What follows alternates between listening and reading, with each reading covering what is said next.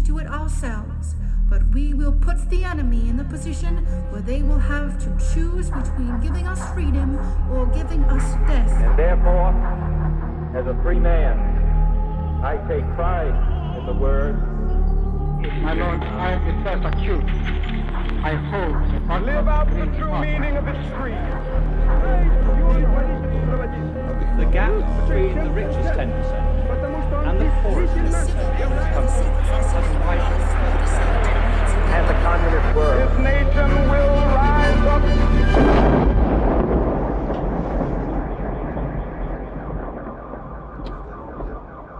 Hezký den, vítáme vás u dalšího pokračování podcastu Kolaps, který pro internetový deník Alarm.cz připravují Jan Bělíček a Pavel Špíchal. Podcast Kolaps od samého začátku vzniká jen díky finanční podpoře deníku Alarm. E, oba dva jsme dlouholetí členové redakce Alarm a proto bychom všechny fanoušky a faninky Kolapsu dnes rádi upozornili na crowdfundingovou kampaň Alarmu na portálu darujme.cz. V téhle kampani eh, naše redakce oznámila start nakladatelství Alarm. Eh, Alarm bude vydávat knihy, knihy jako Hrdinové kapitalistické práce 2, nebo třeba knihu, kterou připravuje Pavel Šplíchal s Apolenou Rychlíkovou a která se bude věnovat fenoménu pika, pervitinu, užívání pervitinu v Česku. možná Pavel nám k tomu něco chce říct k té knize?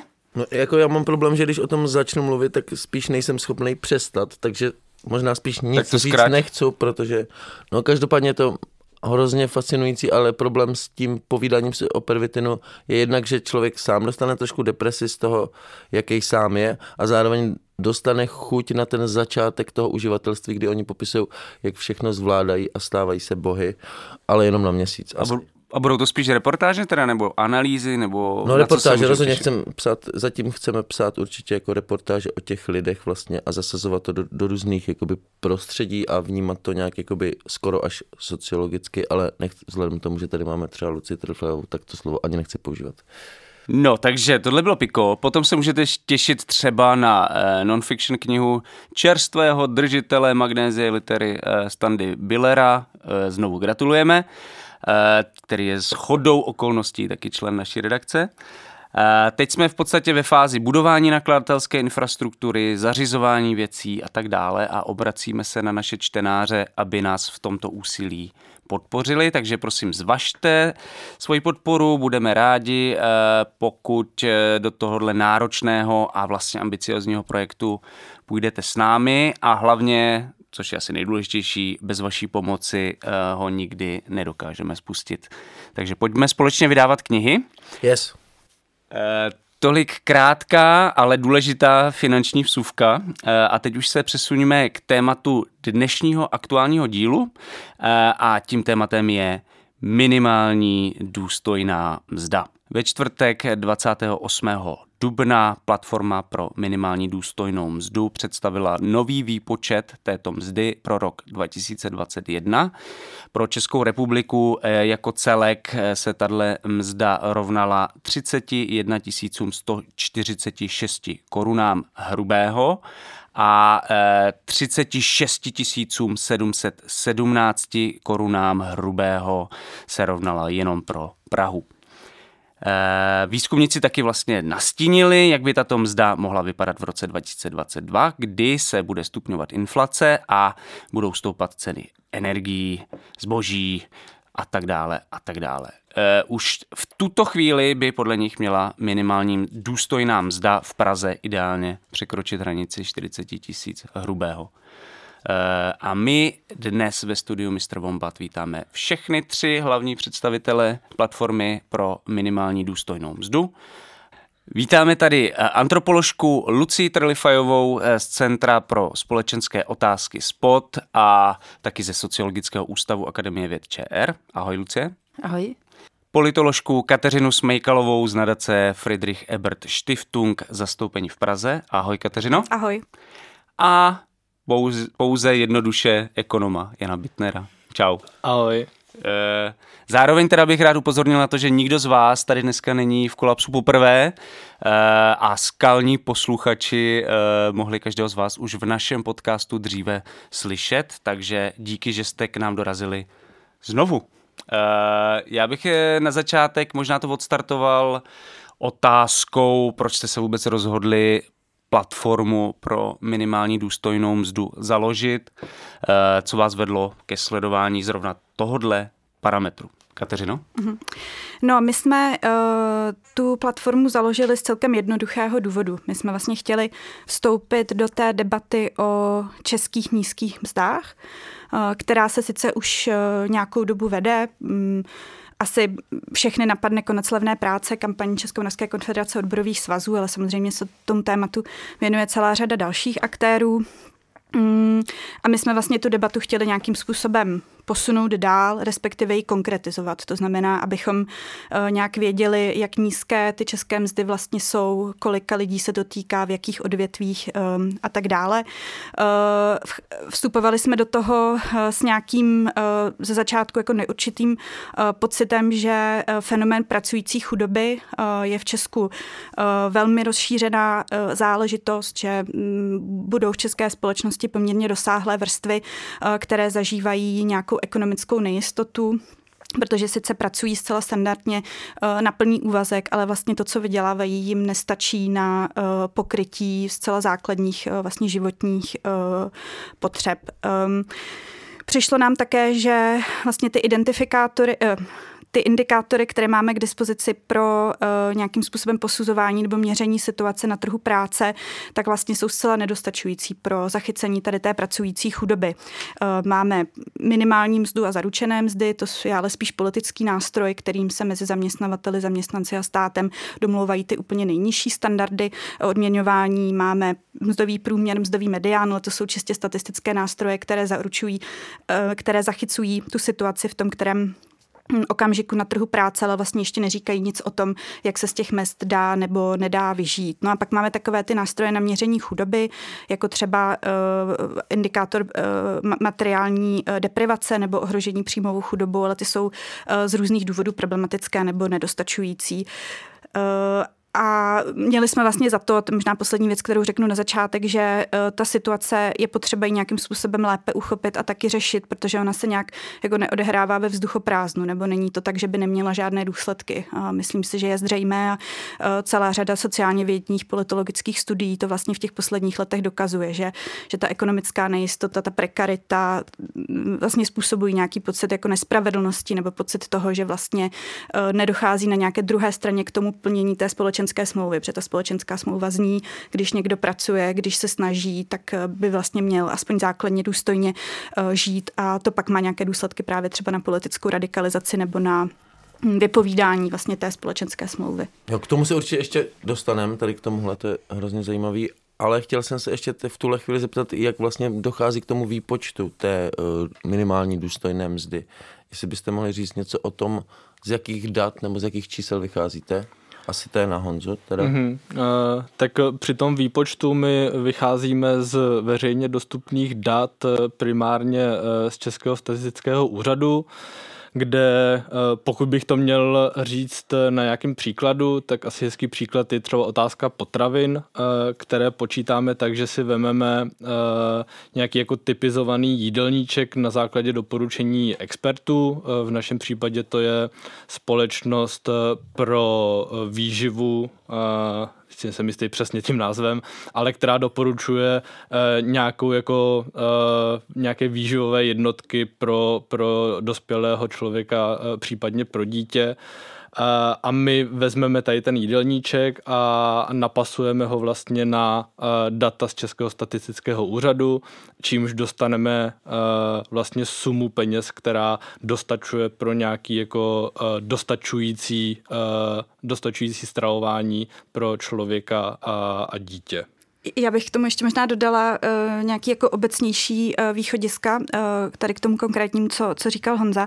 Uh, my jsme si nejdřív vlastně úplně na začátku stanovili vlastně nějakou, nějakou definici té minimální důstojné mzdy. A to je podle mě důležité, aby to tady uh, zaznělo. Je to uh, vlastně odměna za práci, za standardní pracovní dobu, která pracujícímu a jeho domácnosti, to je vlastně nějaký důležitý aspekt. Tam jsme se inspirovali v existujících uh, konceptech living wage, uh, ale je to třeba zakotveno zakotveno i v různých vlastně mezinárodních úmluvách o odměně, odměně za práci, že ta odměna by neměla pokrýt jenom ty životní náklady toho konkrétního pracujícího jako takového, ale vychází se vlastně z toho, že skoro každý má nějakou alespoň jednu závislou osobu, kterou musí vyživovat. A tady ten výdělek eh, by měl eh, poskytovat dostatek prostředků na to, aby vlastně bylo možné zajistit něco, co ta současná společnost vnímá jako určitý základní materiální eh, standard. Eh, konkrétně ty kategorie výdajů, které podle nás tady eh, do toho společností vnímaného standardu spadají, by bylo bydlení, jídlo, oblečení, doprava, zdravotní péče, vzdělání a volný čas, ale také kategorie, kterou jsme nazvali nečekané výdaje a úspory, protože to je podle nás to důležité a to, na čem se to vlastně pak častokrát láme, že ty nízkopříjmové domácnosti právě nemají pak ten, na ty nečekané výdaje nebo na ty úspory. Ty už tady zmínila, že jste se inspirovali někde z nějakých už jako existujících konceptů jako living wage eh, nebo nějaký jako mezinárodní eh, jiné příklady podobného jako nástroje. Mně, mě jde o to, jako jaký to jsou a za druhý, co může, jak se dá s, to, s tímhle parametrem dál uh, pracovat, jaký může mít vliv třeba na českou debatu.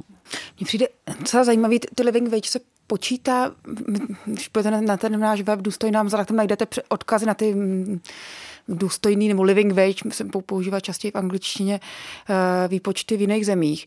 A jsou to často ty anglosaské země. A to ono to není úplně náhodou, protože to jsou ty země, kde vlastně se hodně liberalizoval ten pracovní trh a ty základní nástroje právě jako minimální mzda přestaly plnit tu ochranou funkci. Je zajímavý, že třeba debaty o té living wage jsou objevují na přelomu 19.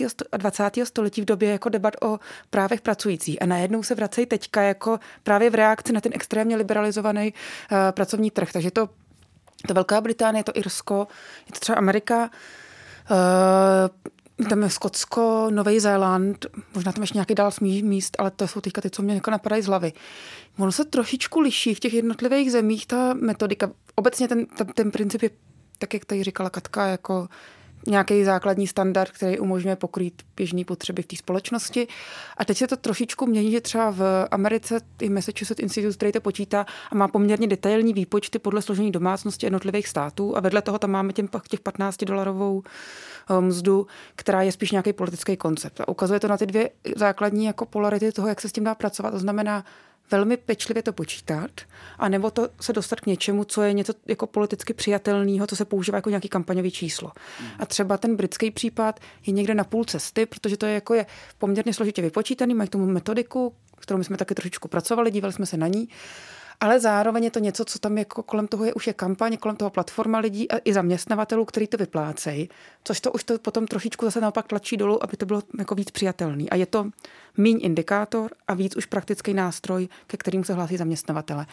To, jak my to využíváme v Česku, je víc jako ten indikátor, který se snaží nabídnout nějakou alternativu k právě k těm jako minimálním mzdám, měření chudoby a podobně.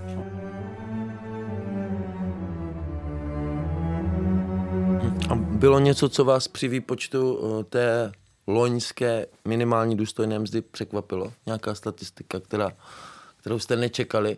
Ale klidně bych klidně tu oba otázku myslím i obecně od té doby, co jste to začali vůbec jako dělat, vlastně jestli bylo něco, co vás překvapilo, že jste si třeba mysleli, že to bude, nevím, 60 tisíc a nakonec jenom 40. My jsme, uh, my, my držíme tu metodologii od začátku stejnou, aby ty čísla byly porovnatelné i mezi, mezi lety, ale uh, v, v, té, v té aktuální minimální důstojné mzdě jsme přece jenom museli udělat jednu malou změnu, uh, která se týkala uh, stravování venku protože my uh, počítáme v rámci té kategorie potravin i to, že člověk prostě není nucený jako krabičkovat, když chodí eh, do práce, ale, ale chodí prostě na, na obědový meníčka.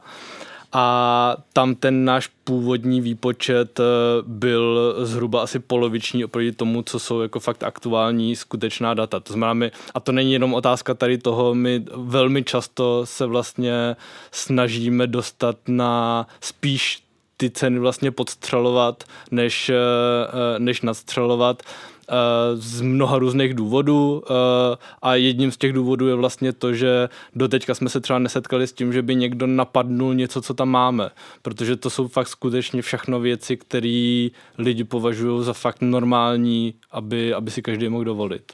Já ani bych to chtěl snižovat, takže vás překvapila cena meníček? jo, tak uh, já nežiju v Praze, takže mě třeba ceny meníček v Praze dost překvapily. Ale mně přijde, že asi jako je důležité že jako Katka říká, že jsme jako, znělo, že jsme založili tu platformu, ale to je fakt jako byl dlouhodobě jako tříletý, téměř čtyřletý proces postupního setkávání. Bylo zajímavý, kolik lidí se toho zapojilo a vnímali to jako téma. Jako od výzkumných institucí, jako výzkumný ústav práce a sociální věcí, teda poměrně jako řekněme jako konzervativních nebo takových jako středových, mm, přes ministerstva, neziskovky až po ty odbory. A proč tady nemůžeme říct něco překvapilo, protože my zase jsme měli ty čtyři roky těch jako nekonečných debat, kdy jsme se o všem bavili, jako co je ten standard, co je ten standard, abychom ho uměli vysvětlit a potom jak ho vypočítat. Jo. My jsme třeba s Katkou měli jako dlouhodobě, jako, že já jsem ta, co to jako říká, tohle to nejde, tohle to nepodložím a Katka říká, no ale to je hrozně málo. Jo. Takže tuhle ty debaty bychom jako dlouho, že nás teďka úplně jako nešokuje, protože jsme každou tu položku vlastně měli v ruce jako mnohokrát za sebou. A... Pavel tady mluvil o meníčkách, ale možná to souvisí jako s tou inflací, která byla taky asi jeden z důvodů, důvodů, proč jste letos mimořádně zveřejnili i predikci minimální důstojné mzdy na letošní rok, už teď. Uh, je to ten hlavní důvod, nebo uh, o co tam šlo ještě jinýho? No tak ten problém, na který jsme narazili, je ten, že, že minimální důstojná mzda je vlastně nějakým způsobem zpět hledící indikátor. To znamená, my se díváme na to, co vlastně bylo v roce 2021 a což je normální, což je úplně běžný u, u různých jako indikátorů trhu práce, ehm, průměrná mzda, medián, to jsou všechno indikátory, které taky jsou zpětné. Eh, a vlastně ve chvíli, kdy se pohybujeme v, v nějaký normální nízký inflaci, tak, eh, tak vlastně to číslo samo o sobě je použitelný i pro současnost ve chvíli, kdy se ta inflace uh, splašila, tak jak se splašila na konci minulého roku, tak uh, nás to vedlo k tomu, že vlastně ta částka už není tak aktuální, protože uh, právě na konci toho roku se ta inflace začala fakt dynamicky zvyšovat a a to se zobrazilo v tom, v tom našem výpočtu jenom částečně, protože my bereme celý rok 21. Takže my jsme uh, z tohohle z toho důvodu uh, spočítali i nějaký jako odhad toho, kolik by ta částka činila po uh, zohlednění inflace na první čtvrtletí letošního roku a, a ten růst je prostě vysoký, protože ta inflace jako je, je dvouciferná, týká se to cen jako uh, bydlení, týká se to cen energií, týká se to potraviny, teď začínají jako rapidně růst a, a to jsou, ča, to jsou jako 10-15% jako eh, meziroční změny. Takže jsme proto to uspůsobili tak, co normálně neděláme, aby jsme mohli vlastně to číslo používat v, už v aktuálních debatách eh, o, o výši mest eh, v Česku. No i vy, teď, teď se to zopakoval a už na tiskové konferenci k tomu letošnímu, les perspektivě loňskému vydání, uh, vydání minimální důstojné mzdy jste mluvil o tom, že ta inflace se vymyká kontrole. A já jsem se chtěl zeptat, byť je to asi jakoby zjevný, tak stejně se zeptám vás jakožto expertek a experta, uh, jaký jsou největší rizika? Vlastně právě z toho hlediska těch nízkých mest, jaký jsou největší rizika té inflace, byť to asi všichni intuitivně tuší, tak mě zajímá, co, si, co nám řeknete. Já myslím, že hlavní uh, současný riziko je, že ti přijde uh, jako složenka na energie a, a ty na to nebudeš mít. Že to je to hlavní riziko, že ty ceny jako rostou uh, bez vztahu k, k tvým příjmům a, a vytváří to prostě tlak uh, zvlášť u lidí, kteří vlastně jsou pod tou minimální důstojnou mzdou nebo jsou nějakým způsobem nízkopříjmoví, tak pro ně to je fakt jako existenční riziko, který pokud není řešený nějakou pomocí, tak, eh, tak si s tím kolikrát jako fakt nemůžou, nemůžou uh, pomoct sami. A zároveň je asi potřeba říct, a ono to vyplývá i z těch čísel, eh, že u nás jakoby eh, nějaký jako vlastně nedostatečný příjmy zasahují až jako nižší střední třídu, respektive tu střední třídu. Že jo? Eh, to znamená, v situaci takhle vysoké inflace se může stávat vlastně i to, že ta střední třída se dostane do nějakých problémů. Nemusí být úplně jako existenční, tak jak o tom mluvil Honza, ale přece jenom třeba prostě. i ta střední třída má nějaký jako vyšší závazky, jako typicky hypotéky, ale třeba i nějaké jako kroužky, eh, jako velký auto s velkou spotřebou a tak dále. A vlastně i přijdeme jako důležitý říct, že vlastně i ta střední třída se může začít dostávat do problémů poplatit tady tyhle jako závazky, z kterých pak nemusí být tak rychlá jako exit strategie, eh, mám méně peněz, tak eh, prostě méně jako spotřebovávám. No. Je možná ještě důležité mu říct, jako, že to vlastně jednak vytváří větší tlak na ten stát, na sociální stát. Že i malé výky vlastně u řady domácností vytváří jako hrozbu toho, že nebudou mít problém pokryt nějaký náklady ty nižšíma příjmy. A mm, ukazuje se, jak ten sociální stát je nefunkční, zase u nás pořád stejný příběh, ale a zároveň samozřejmě to velký riziko je zadlužení. My už teďka jsme viděli v loňském roce, že třeba pro část lidí, který, na který dopadl COVID, jak tam byly ty malé rezervy. Teď jsem zrovna nedávno mluvila s nějakými lidmi, kteří se dostali do dluhu v důsledku toho, že v průběhu covidu měli, jim byla vyplácena ta náhrada mzdy na těch 60%, 80%, tak se jako měnilo. A už tohle je dostalo do situace, kdy si museli brát půjčka, teďka bojují s exekucemi. A tak to je jenom krátký příklad toho, jako jak ty napjatý rozpočty velmi rychle, lehce vytváří i malý výkyv nebo poměrně malý výkyv, nějaký sociální problém. Já jestli bych k tomu mohla dodat něco uh, z politologické perspektivy, protože mi to přijde jako důležitý, že uh, často bývá nějaká jako ztráta životního standardu nebo strach ze ztráty dosaženého životního standardu identifikovaná jako jeden z důležitých um, jako důvodů pro nějakou politickou vlastně radikalizaci, jo. což přesně vidíme v tom, že jakoby úplně ty nejchudší lidi častokrát potom prostě se ani ne tak politicky radikalizují, jako že prostě úplně rezignují jakoby na tu politiku. A ta politická radikalizace častokrát potom jakoby uh,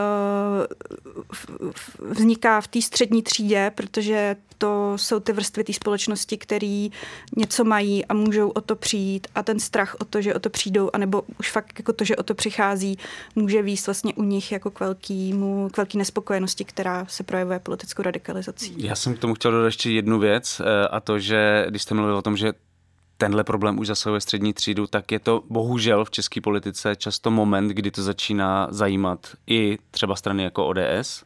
a strany prostě strany. Jako takový Jakýkoliv. politický strany. No. Levicový, ano. jako, do, OK, myslel jsem si, že je to trošku optimističtější, ale jako asi máš pravdu. Eh, strany politický. Eh, takže by mě zajímalo vlastně, co se v takovéhle situaci by dalo dělat, jako na té politické úrovni, jaký by mohly být eh, efektivní opatření, které by to mohly buď zmírnit, nebo prostě něco s tím udělat, protože evidentně budeme muset.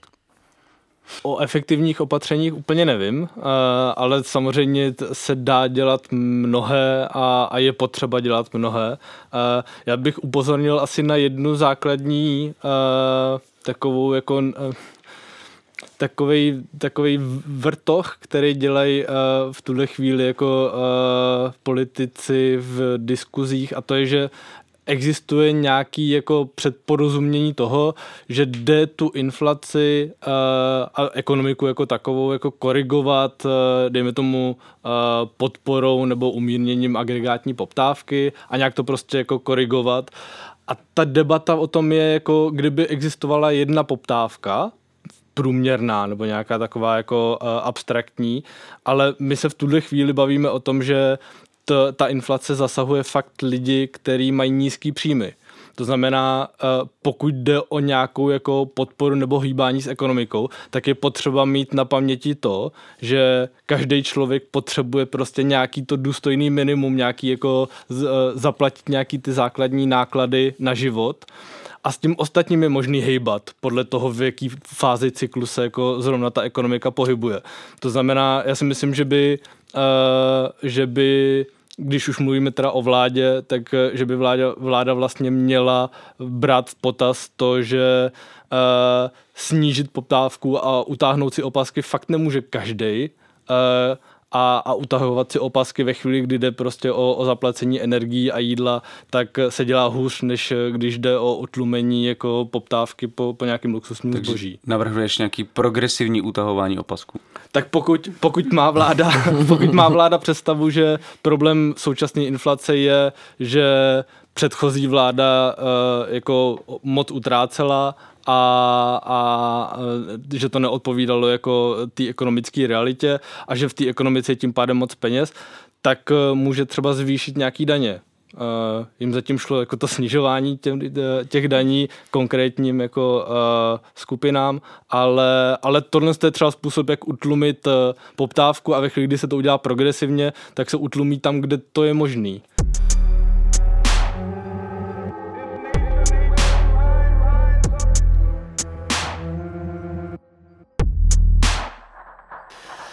Mě na tom, eh, na těch číslech, které jste vlastně prezentovali eh, jako platforma pro minimální důstojnou mzdu, zarazilo to srovnání mezi minimální mzdou, její výší, a tím, že je vlastně na 50% výše té minimální důstojné mzdy, kterou vlastně vy jste prezentovali. Mě to tak trochu implikuje, že jsou tady lidi, kteří pobírají minimální mzdu a že nežijí v podstatě důstojně. Eh, zajímá mě vlastně, kolika lidí se to týká a jak je vůbec možné přežít za takovéto, takovéto peníze v současnosti. Moc nejde samozřejmě. S minimálním mzdy se nedá přežít. To je vlastně jeden z těch našich klíčových bodů, jako to už co Katka říkala, jako nám se tady stalo, že některé věci, které mají sloužit jako základní ochrana, aspoň minima, aby člověk měl možnost, když pracuje, pokryt aspoň minimální náklady. Můžeme se bavit, je to minimální mzda, je to nezavitelná částka, tak tak vůbec nefungují. V té prezentaci Honza, co jsme dělali, přepočítával, jako ukazoval, že i kdybych se z té naší minimální důstojné mzdy oškrtali jako nějaký náklady na volný čas, tak pořád jako je to bydlení strava, vlastně se z tohohle toho velmi obtížně pokraje. A já to hrozně vidím, když dělám ty výzkumy mezi nejchudšíma lidma, Tohle je trošku jedno, jestli člověk bere dávky nebo dělá za minimální mzdu. Pořád se točí v tom, že potřebuje státní podporu, potřebuje podpomoc od okolí, eh, je v nějaký pasti velmi často těch jako půjček, exekucí, protože ono to jako jinak nejde. Takže to jako, ta naše ambice byla říct, jako je velmi častá politická debata, jako že práce se musí vyplatit. A v té konstrukci těch českých sociálních systémů se to promítalo do toho, že se škrtáváme dávky. Jo? S nějakou ideou, že jako, když člověk, který pracuje, bude mít jako za předpokladu, že nemá exekuce o tisícovku nebo tři tisíce víc než ten, co má dávky, takže se mu ta práce vyplatí. Ale ona se mu nevyplatí, protože pořád nepokryje ty náklady. Jo? To je jako jedna věc. A druhá věc, ale co u nás ten podíl lidí, kteří berou tu minimální mzdu, není moc vysoký ve srovnání s jinými zeměma. Souvisí to i s tím, na toho dalšího komentuje, eh, jak se třeba s existencí zaručeným mzdy a dalších nástrojů. Ale je důležité říct, že i když velká část lidí, my jsme spočítali na těch 41% vyplácených mest u nás úvazků, je pod tou minimální důstojnou mzdu, tak to nutně neznamená, že tyhle ty lidi ty domácnosti nemají celkem důstojný příjem, že v těch domácnostech může být další člověk s jiným příjmem, který to dorovnává. Často je, často je to muž, který má ty, ty vyšší mzdy, že ta domácnost může být schopná ty příjem pokrýt. Nebo to znamená, že ta domácnost pracuje přes časy. To znamená, že se dostanou na nějakou jako mzdu, která jim umožňuje pokryt ty náklady. Nebo tam jsou jiný faktory, jako třeba, že zdědili bydlení. Zároveň to může mít velmi problematický aspekty, že to pak třeba vytváří právě jako ta práce přes čas stresně spojený nedostatek času s rodinou na jednu stranu, na druhou stranu. Já to teďka třeba vidím, že jsem dělala víc rozhovorů s samoživitelkama, jak velmi často jsou ty ženy, častěji ženy, nucený zůstat v nějakých velmi problematických, třeba násilných vztazích, protože ta možnost odstěhovat se vlastně finančně jako neexistuje. No. Jo, já jsem chtěl jenom dodat uh, to srovnání, uh, na který Lucie upozorňovala, a to to, že ve chvíli, kdy uh, my z, té, z toho výpočtu minimální důstojné mzdy uh, odečteme některé kategorie, které sice považujeme za důstojný, ale, ale chápu, že uh, někdo by dokázal jako přimouřit oči. Tak když, i, i když vezmeme tu minimální důstojnou mzdu bez kategorie oblečení, volného času a úspor, což znamená, že ten člověk by byl tím pádem nahej, nepotkáte ho na opeře a nepůjčí vám, když, vám, když nebudete mít peníze na nájem, tak takovýhle člověk pořád potřebuje 21 tisíc hrubýho. A ta minimální mzda minulý rok byla 15 200, to znamená, tam je obrovský prostě uh, obrovský gap, který, uh, který, já nevím, jestli nikoho nezajímá, nebo který vlastně není vidět. Není vidět ve statistikách chudoby, protože statistiky chudoby ukazují, že uh, před 89. byla nižší chudoba uh, tou konstrukcí, jakou, jakou jsou vlastně prezentovaný. Tak to není vidět v minimálním mzdě, protože to je, na, to je stanovovaný na základě politického koncenzu a, a tady to se prostě ztrácí, tady ta informace. Já bych měla ještě uh, nakonec takovou uh, obecnější poznámku k té důstojnosti, uh, protože to je něco, na co se nás vlastně často lidi ptají, nebo co častokrát zaznívá jako takový protiargument. Ne, totiž, že vlastně přece jako ta důstojnost a důstojný život není jenom o té příjmové stránce věci, o té materiální stránce věci. Mm, tak to my samozřejmě netvrdíme a myslím si, že nevyzradím žádný tajemství, když řeknu, že i o tom vlastně názvu toho nástroje jsme poměrně dlouho v rámci té platformy uh, debatovali a i třeba to srovnání s tím anglickým living wage, uh, tak z toho je vlastně zřejmý, že přece jenom ta naše důstojná mzda přistoupili jsme prostě k tomu trochu jinak. Dejme tomu living wage je trošku jako neutrálnější, ta důstojná mzda už je taková trošku jako normativnější, nebo jak tomu um, říct. Uh, pro nás je vždycky důležitý říkat, že my určitě netvrdíme, že jako důstojný život je jenom o té materiální důstojnosti. Zároveň ale jako v, samozřejmě v tom současném světě je to tak, že celá řada věcí, které možná na první pohled uh, nejsou jakoby materiální, typu jako zdraví nebo dobrých vztahů nebo dobrýho životního prostředí vlastně nakonec nějakým způsobem s tím, kolik člověk má peněz k dispozici, prostě souvisí. Lucie už o tom mluvila, že nějaký ty strategie mm, zacházení s tím, když člověk vydělává příliš málo, můžou znamenat obrovský stres, který zatěžuje jak zdraví, uh, tak třeba ty partnerské vztahy, jo, nebo uh, nedostatek vlastně peněz uh, může znamenat, že si lidi nemůžou dovolit prostě prevenci uh, zdravotní uh, a vlastně typicky, je to vidět i z těch našich příběhů, který jsme se sbírali, je pak třeba ta zdravotní prevence prostě ta první věc, na který se šetří, protože je jakoby zbytná. Uh-huh. Já, já se teďka chvilku zahraju na takového jakoby středového ekonoma, expert stanu, řekněme. Dá se minimální důstojná mzda obhájit vlastně z hlediska makroekonomiky, protože v, do, v takovém tom domácím ekonomickém mainstreamu se objevuje názor, že mzdy u nás teďka několik let rostly rychleji než produktivita práce, což je špatně, bylo špatně, nebo že na takovéto mzdy, které vy třeba navrhujete, prostě česká ekonomika nemá, že na to nejsou peníze. Jak se tady k těmhle výhradám vůbec stavíte? Je to asi hlavně na Honzu, ale zajímají mě názory samozřejmě vás všech.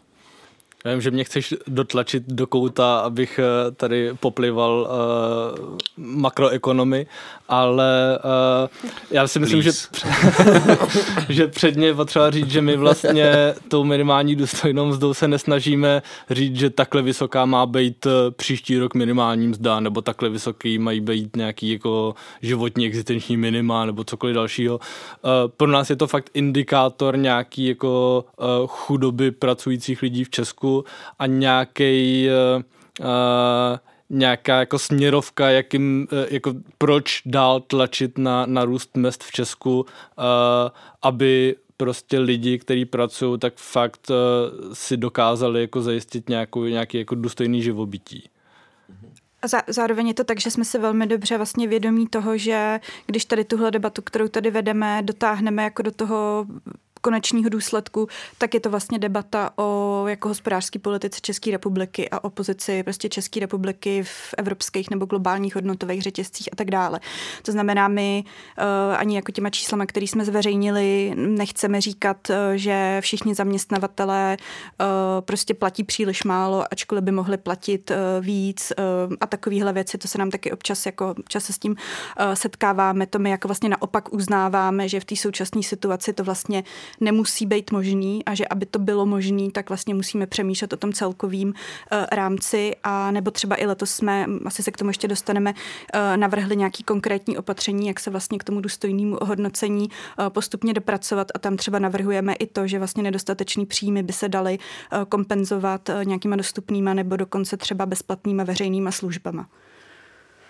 A plus to teda vstupuje i třeba do uh, praktických otázek ohledně, ohledně nastavení daní, protože uh, pokud mi říkáme, že uh, tohle je částka, která je dostačující pro zajištění uh, jako nákladů na, na důstojný život, tak od toho se prostě může odvíjet třeba nastavení nějaký progrese v daní z příjmu, protože ten princip progrese je takový, že uh, prostě nechceš danit to, co slouží jako k, k tvýmu zajištění samotného života a, a můžeš danit víc to, co je jako nad rámec. Tak to, tohle to může být třeba jako uh, nějaký použitelný jako indikátor tady k tomu. Jo a po, já jsem si ještě tady, tady k téhle otázce uh, nebo tady k tomuhle tématu, jestli se podepisuje na té výšší mest v Česku, ty jsi už o tom podle mě trošku mluvila, byť si nejsem úplně jistý, jestli se na té výšší mest podepisuje i struktura eh, české ekonomiky, o které se vlastně někdy mluví jako, že to je ta montovna a že jsme ta země levné práce.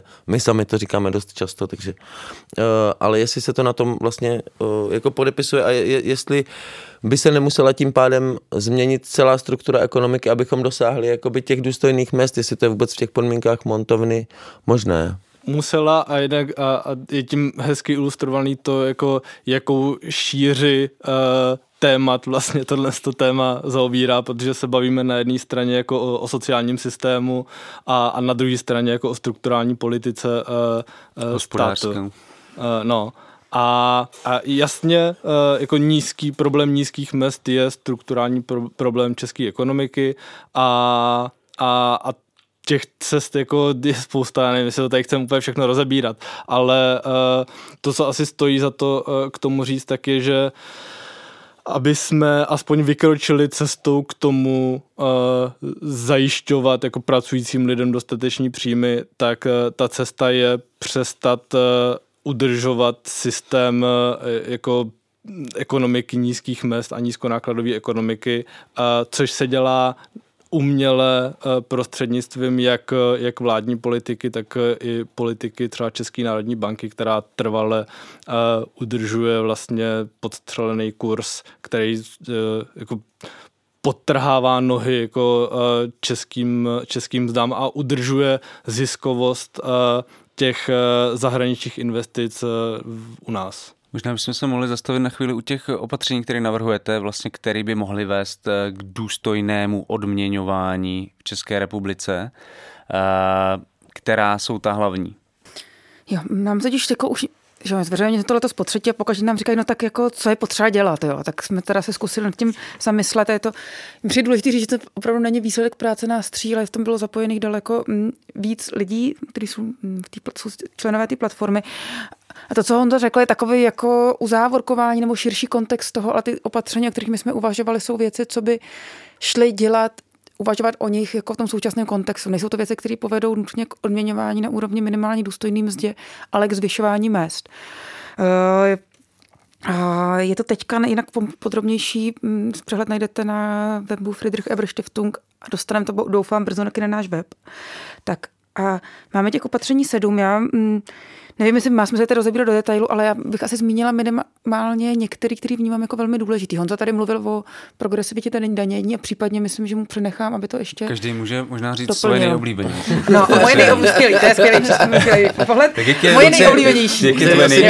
A to, co vnímám hrozně důležitý, jsou prostě způsob uh, hodnocení ve veřejných zakázkách a nastavení mest ve veřejných financích a kritériích v různých investičních pobídkách a rozvojových věcech. Jako jsme v kontextu toho, že víme, že jdou obrovský peníze do těch takzvaně chudších regionů prostřednictvích jako růz, různých jako uh, projektů typu ten Restart. Máme tady období, kdy přichází, budou sem přicházet obrovský peníze přes ten evropský Green New Deal.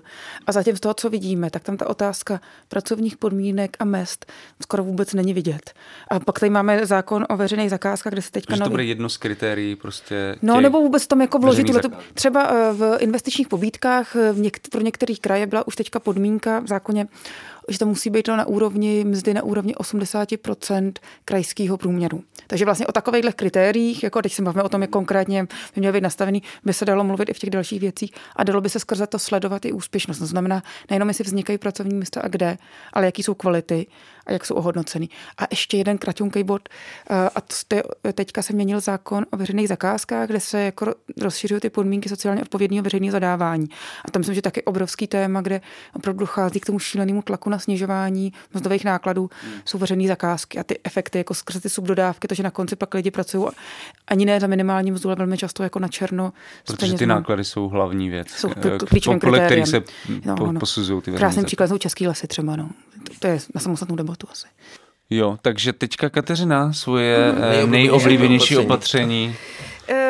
Eh, já se pokusím propašovat hnedkom dvě. Eh, No. Si nemůže vybrat. Já nevím, Krás- krás- není to porušování pravidel. Krásná a důležitá. Je. Uh, ne, takhle. My máme vlastně uh, jako v sociálním systému uh, máme uh, celou řadu uh, jako plnění, který vlastně jednak se jako financují že jo, přes, přes to sociální pojištění, takže si je vlastně jakoby před, předplácíme, nebo jsme jako proti ním pojištění. A jednak vlastně uh, by měly fungovat jako náhrada mzdy v okamžiku, kdy vlastně člověk nemůže pracovat. Jo? Je to typicky nemocenská, můžeme se tak ale třeba dívat i na rodičák uh, a vlastně k debatě by podle mě byly třeba i penze. A tam vlastně ta současná situace je taková, že už ty mzdy sam, sami o sobě v mnoha případech, jak jsme se o tom bavili, vlastně k tomu vyžití nestačí.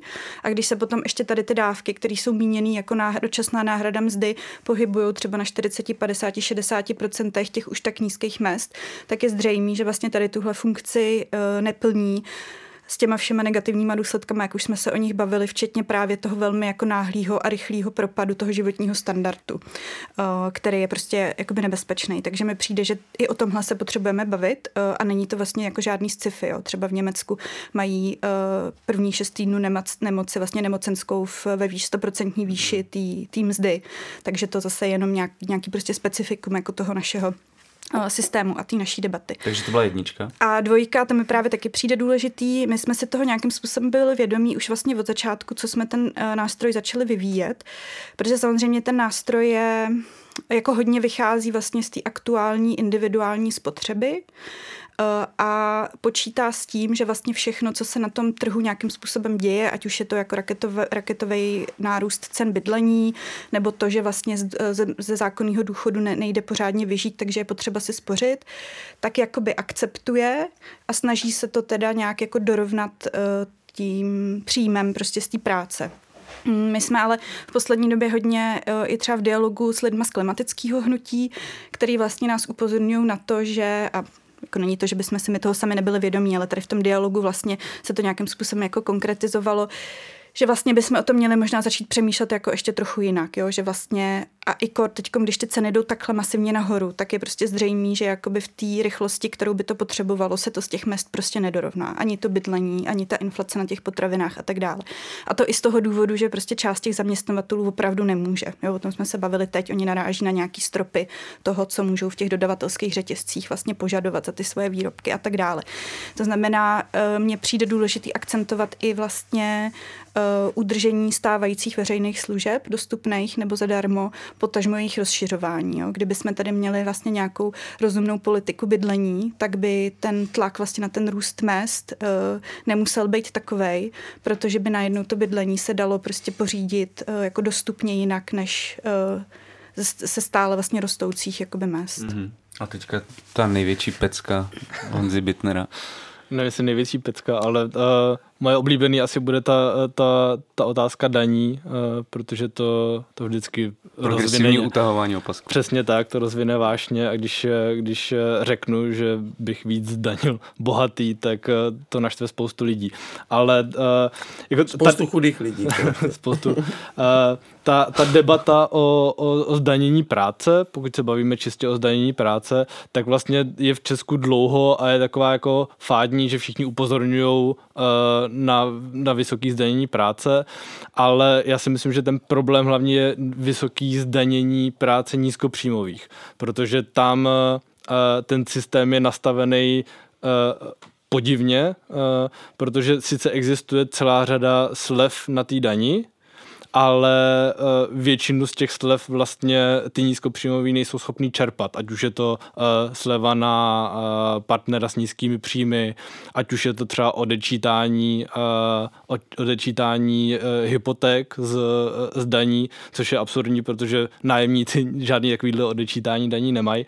A, a vlastně celý tady ten balík toho, kdo jak co daní, tak by si zasloužil nějaký audit, protože je nastavený tak, že nízkopříjmový prostě danějí uh, zbytečně moc na to, jak nízký příjmy mají. A a s tím samozřejmě souvisí ta druhá strana věci, že vysokopříjmový uh, daněj, aspoň podle mých názorů, míň, než by vlastně mohli. Takže nejenom progresivní utahování opasku, ale progresivní zdaňování práce, nebo jak to říct? A opasků. O, o opasku. Všechno. Full package. Přijde hrozně důležitý v to, co říká Honza, že, to, že potřeba vlastně v té veřejné debatě trochu překlopit tu perspektivu. Tady je jako ta představa, progresivní danění, to je trestání těch bohatých. A mi přijde, že ta perspektiva přijde hrozně jako dobrá je, ty základní věci by se měly danit míň. Hmm. Ten příjem, který poslouží pokud základních věcí, se daní. A to, co je nad to, můžeme danit víc. Jo. A tohle je ta logika, kterou bychom vlastně měli ty veřejné debatě daleko víc výrazňovat. No. A, my, a, my, a my to zvýrazňujeme, ale uh, nedostává Nás se... málo pořád.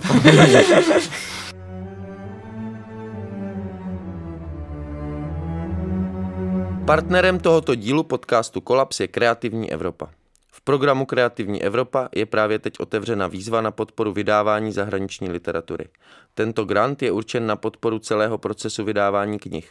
Od překladu přes vydání až po distribuci a propagaci titulů. Propagace může spočívat ve čtení, diskuzích či v účasti autorů a překladatelů na veletrzích nebo festivalech. Cílem výzvy je podporovat žánrovou rozmanitost na knižním trhu, oslovovat nové publikum a představovat literaturu z menšinových jazyků. Více informací najdete na webu kanceláře Kreativní Evropa www.kreativnievropa.cz.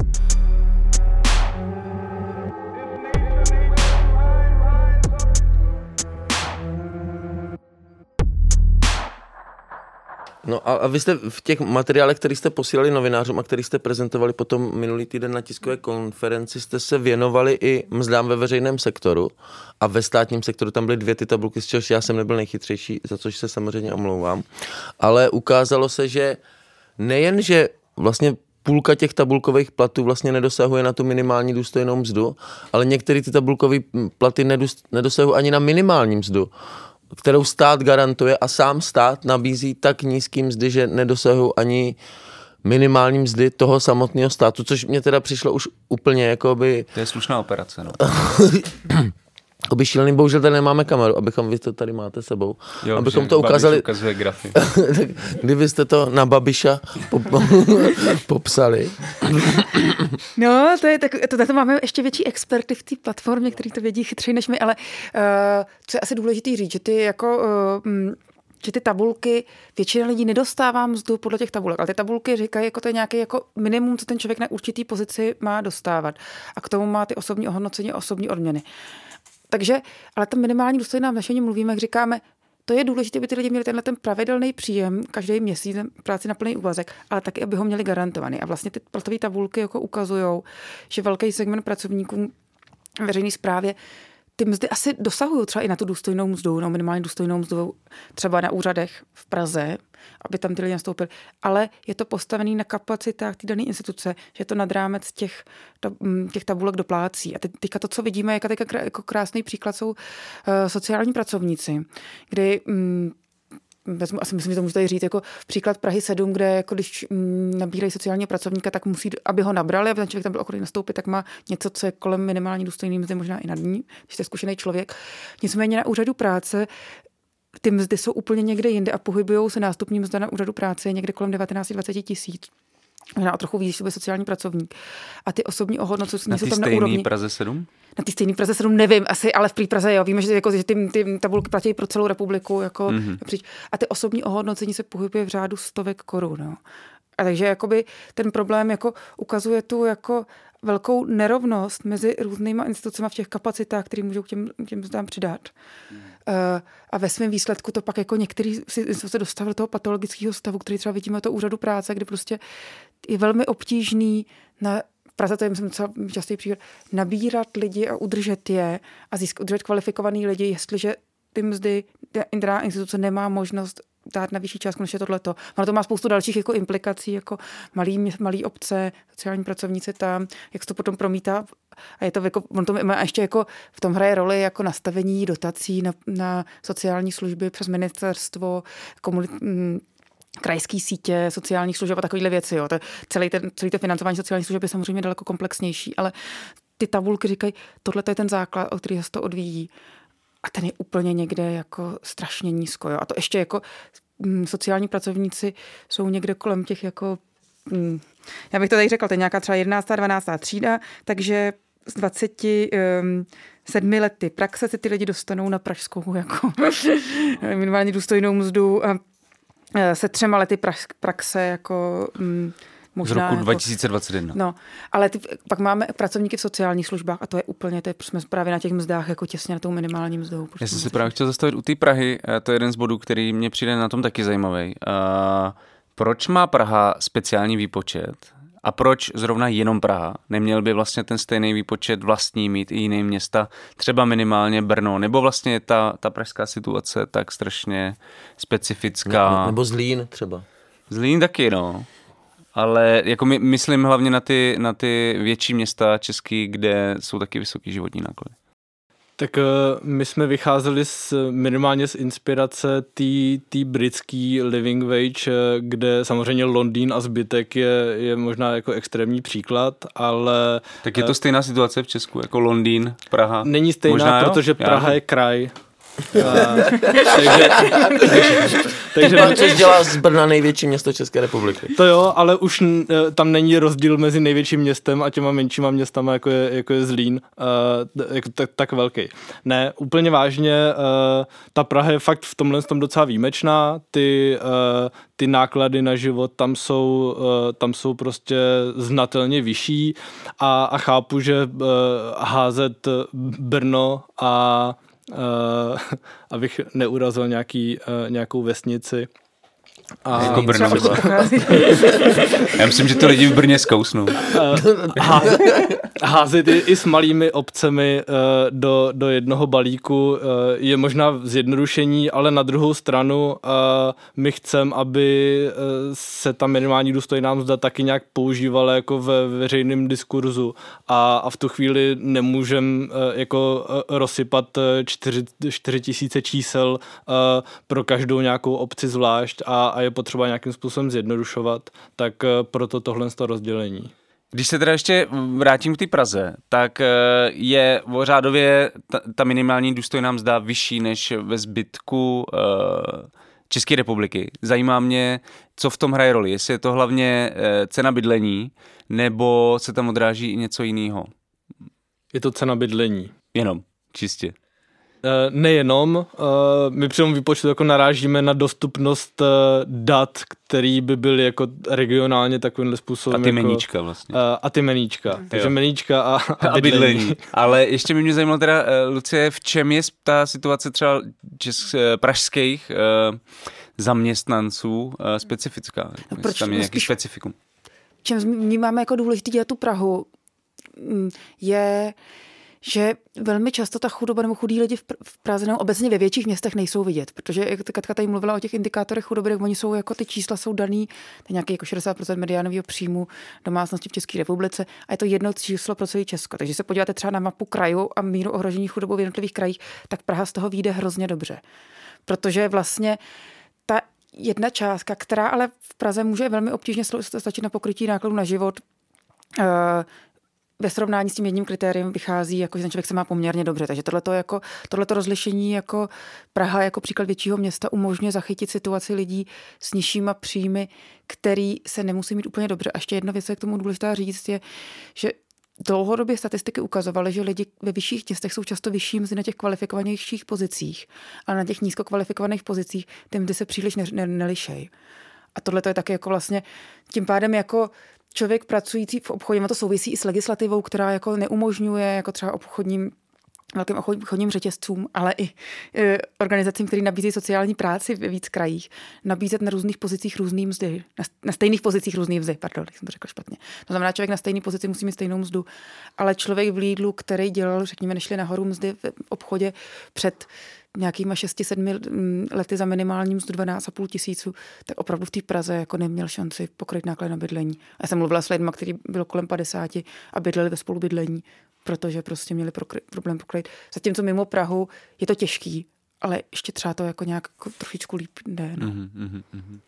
No, tady, tady, tady ta jako chudoba těch velkoměst je vlastně téma, my jsme o tom párkrát psali, ale je to vlastně něco, o čem se moc nemluví, protože je to jakoby vlastně skrytý i z toho obecného obrazu té chudoby, která jakoby je mimo tu Prahu. No, no, no, no. A že jasně, myslím, že řekne chudoba, tak si člověk představí jako imaginárně, jako pokud možná, jako Sudety extrémně, prostě. No, sudety a ještě romský, romskou vyloučenou lokalitu někde. Jako, Jo, ale nepředstaví si si- prostě ten hypermarket v Praze, kde vlastně je ta pracující normálně- chudoba. No, no, no. Ještě mě zajímalo jedno z těch hlavních poselství uh, té vaší nové zprávy a bohužel to asi bude zase taky hlavně na Honzu, ale možná můžeme se o tom pobavit víc, je uh, super hrubá mzda, uh, jaký vliv měla na lidi s nízkými příjmy. Uh, evidentní z těch eh, dat, eh, který prezentujete, že měla velmi nízký až žádný vliv na, příjmy, eh, na lidi s nízkými příjmy. Ta čísla jsou, mě to vlastně zarazilo, že jsou až jako tragikomická, že vlastně ukazují, že ty řeči o tom, jak vlastně super hrubá mzda nebo ty zrušení super hrubé mzdy uleví všem eh, domácnostem, eh, jsou vlastně čistá fabulace. Tak jenom jestli bys to mohl ještě rozvinout. Jo, to, eh, ty výpočty nebyly naše, to dělali kolegové v CERGE, ale, ale je pravda, že to jsou fakt jako absurdní čísla.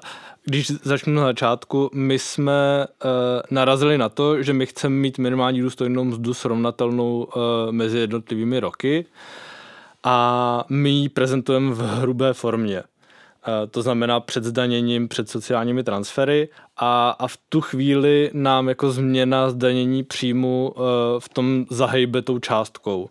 A zahybala, zahybalo to tou částkou, ale eh, tady je právě potřeba upozornit na to, komu ta, to zrušení superhrubé mzdy pomohlo a komu ne, protože eh, když to snížilo tu naši, eh, tu naši minimální důstojnou mzdu, eh, tak těm pod ní to pomohlo míň eh, ta, ta změna daní. Jako, na, eh, jako zhruba uh, asi 30% té celý 120 miliardový nebo 116 miliardový uh, úlevy daňový, jenom 30% šlo těm lidem pod minimální důstojnou mzdu, což je úplně jako převrácený ten můj oblíbený progresivní princip uh, jako na hlavu.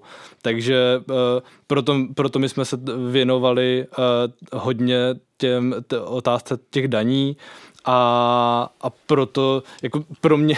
Či to můžeš ještě jednou zopakovat. Takže máme tady úroveň minimální důstojné mzdy a z těch 120 miliard ročně jde 30% lidem, kteří mají nižší příjmy než je minimální důstojná mzda a minus. 70 tom, Těm který nad. mají, který mají vyšší No, příjem. takže te- ten rozdíl mezi tím, jak se pomáhalo eh, člověku, který eh, bere 100 tisíc měsíčně a člověku, který je na minimálním mzdě, tak byl fakt obrovský. A zvlášť eh, ve chvíli, kdy to nastavení právě těch třeba slev na daní, konkrétně, konkrétně slevy na poplatníka, která nejde do bonusu, a kterou ten člověk není schopný, pokud má třeba dítě, jako vyčerpat, tak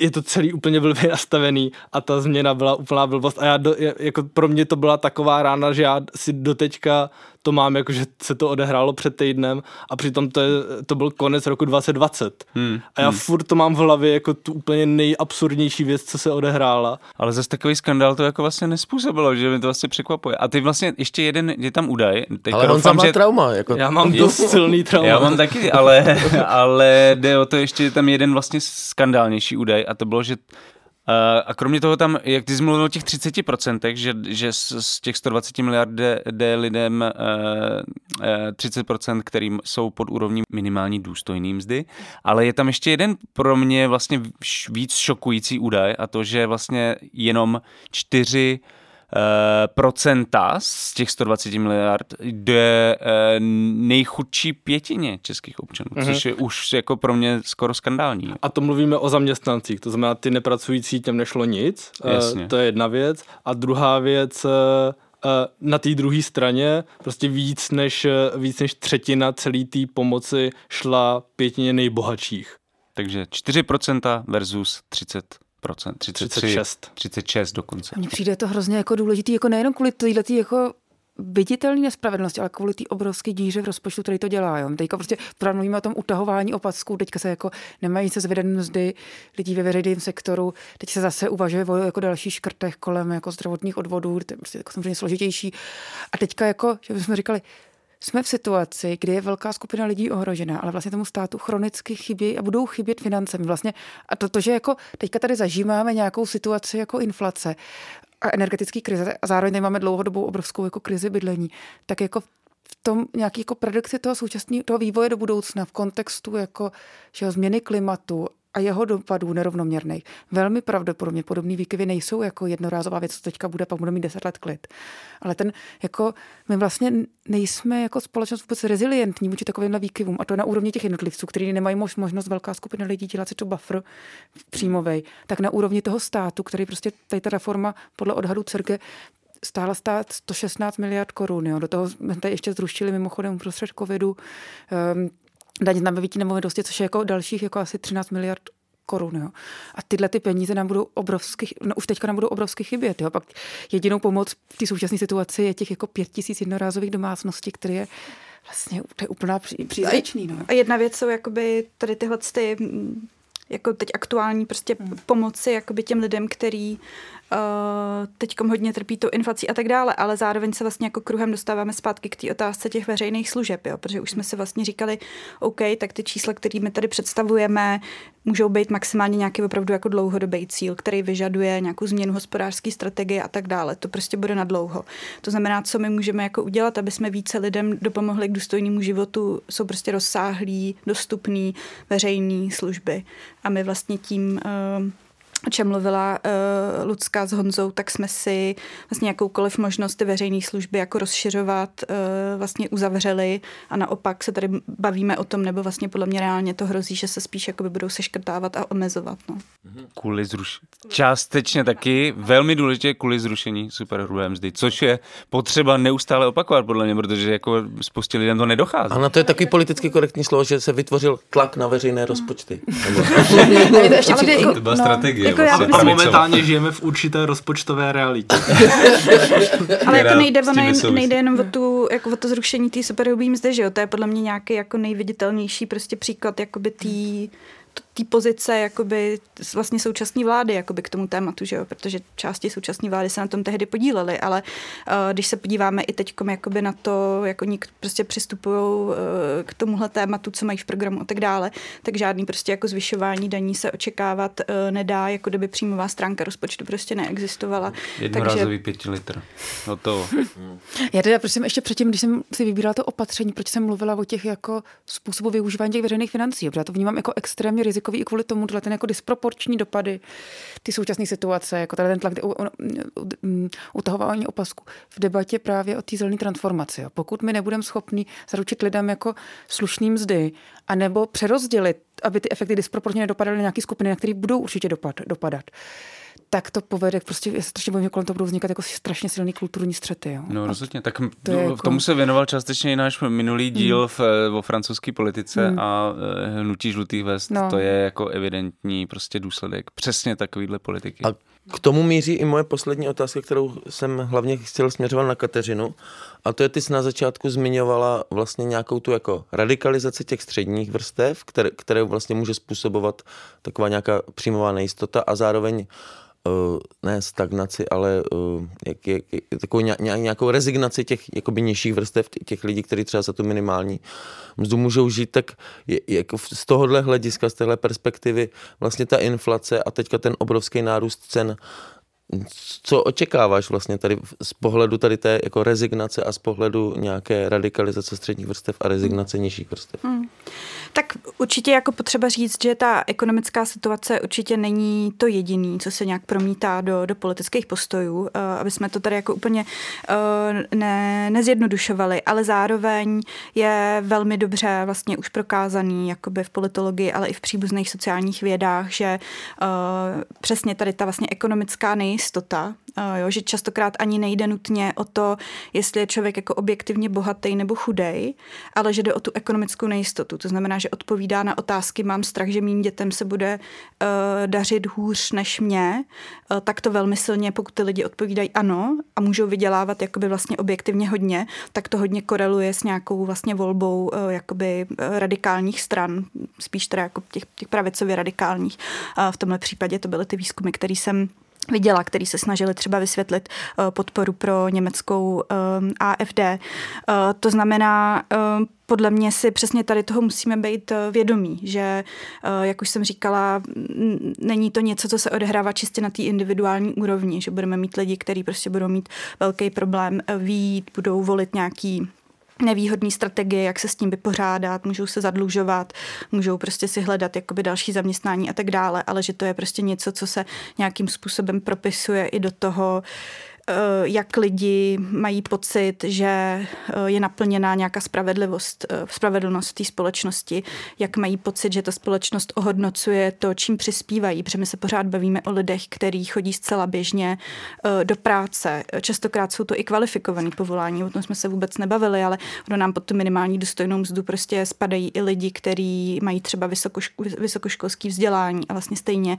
mají problém ty výdaje pokrýt. To znamená, Vlastně to není jako žádná rocket science, když se nad tím člověk zamyslí, že v nich prostě zejména pokud ten stav je dlouhodobý a není tam žádná vyhlídka na to, že se to může uh, zlepšit. Častokrát ty lidi říkají, já už jako nevím, já prostě pracuju, jak můžu, uh, mám jakoby brigády, mě asi nikdy v životě jakoby už se nebude dařit líp, protože já už nevím, co bych měl dělat. Takže tam není ta naděje vlastně. Takže pokud je tam i taková opravdu tady ta dlouhodobá bezvýchodnost, tak to, že ty lidi uh, potom se nějakým způsobem jako politicky radikalizují nebo naopak úplně stáhnou z toho veřejného života, tak to prostě asi jako není žádný překvapení a asi ani na to není potřeba vyloženě politologický vzdělání. A mě ještě zavělo to, že jsi mluvil o té rezignaci těch, eh, těch jako nejnižších vrstev, mm. kdy to je vlastně taková už jako úplná bezvýchodnost všeobecná, nebo? No, jako ta, takhle to obvykle uh, jakoby, jakoby je, že vlastně ty vrstvy, které jsou opravdu patří jako k těm, k těm nejchudším, to jsou pak i častokrát lidi, kteří vlastně se z toho politického života stáhnou, protože řeknou, pro nás je to úplně jedno. Jestli jakoby u moci levice, pravice, my vlastně nikdy to nepocítíme. Jakoby... A nejen pravice, levice, tam může být i takový to režim, jestli je demokracie nebo jo, není, jako jo, jestli je komunismus jo. nebo není, tam je to jedno. Přesně tak, takže u nich to spíš jako vede k tomu, že se úplně uh, z toho veřejného života vlastně jako stáhnou, nechodí k volbám typicky a tak dále. Uh, a ta politická radikalizace je spíš uh, nějaká reakce těch té střední vrstvy, která jedna, která, jak už jsem říkala, má o co přijít a jednak pořád ještě má pocit, že je nějak jako součástí té společnosti, má nějaký jako politický ambice, ještě úplně nestratila ten, ten nárok na to být vlastně nějak zastoupená v té politice. O minimální důstojné mzdě, situaci českých domácností a stoupajících cenách potravin, zboží a energií. Jsme si v dnešním kolapsu povídali hned se třemi hosty, zástupci platformy pro minimální důstojnou mzdu, a to s antropoložkou Lucí Trlifajovou z Centra pro společenské otázky SPOT a Sociologického ústavu Akademie věd ČR, s politoložkou Kateřinou Smejkalovou z nadace Friedrich Ebert Stiftung zastoupení v Praze a s ekonomem na rodičovské Janem Bitnerem. Moc krát vám děkujeme za dnešní rozhovor a mějte se skvěle. Díky. Díky, děkuji. Díky. Eh, to už je z dnešního minimálně důstojného kolapsu skoro všechno. Pokud jsme se dneska neslyšeli poprvé a kolaps posloucháte pravidelně, podpořte prosím Alarm v aktuální crowdfundingové kampani s názvem Nakladatelství Alarm na portálu darujme.cz. Všechny díly kolapsu jsou dostupné zdarma a pro všechny, ale samozřejmě jakýkoliv příspěvek na výrobu nových dílů je pro nás naprosto klíčový a pomůže nám tento pořad zlepšovat a posouvat dál. Dost nám taky pomůže, pokud naše podcasty ohodnotíte nebo okomentujete tam, kde je zrovna teď posloucháte. A děkujeme samozřejmě všem, kteří nás už podpořili nebo podporují, protože bez vás by tento podcast nemohl nikdy existovat. Díky moc. A tímto se dnes definitivně loučíme ze studia Mr. Vombat vás zdraví Jan Bělíček. Pavel Šplíchal. Mějte se skvěle a budeme se na vás těšit zase u dalšího dílu našeho podcastu Kolaps. Čau. Čest.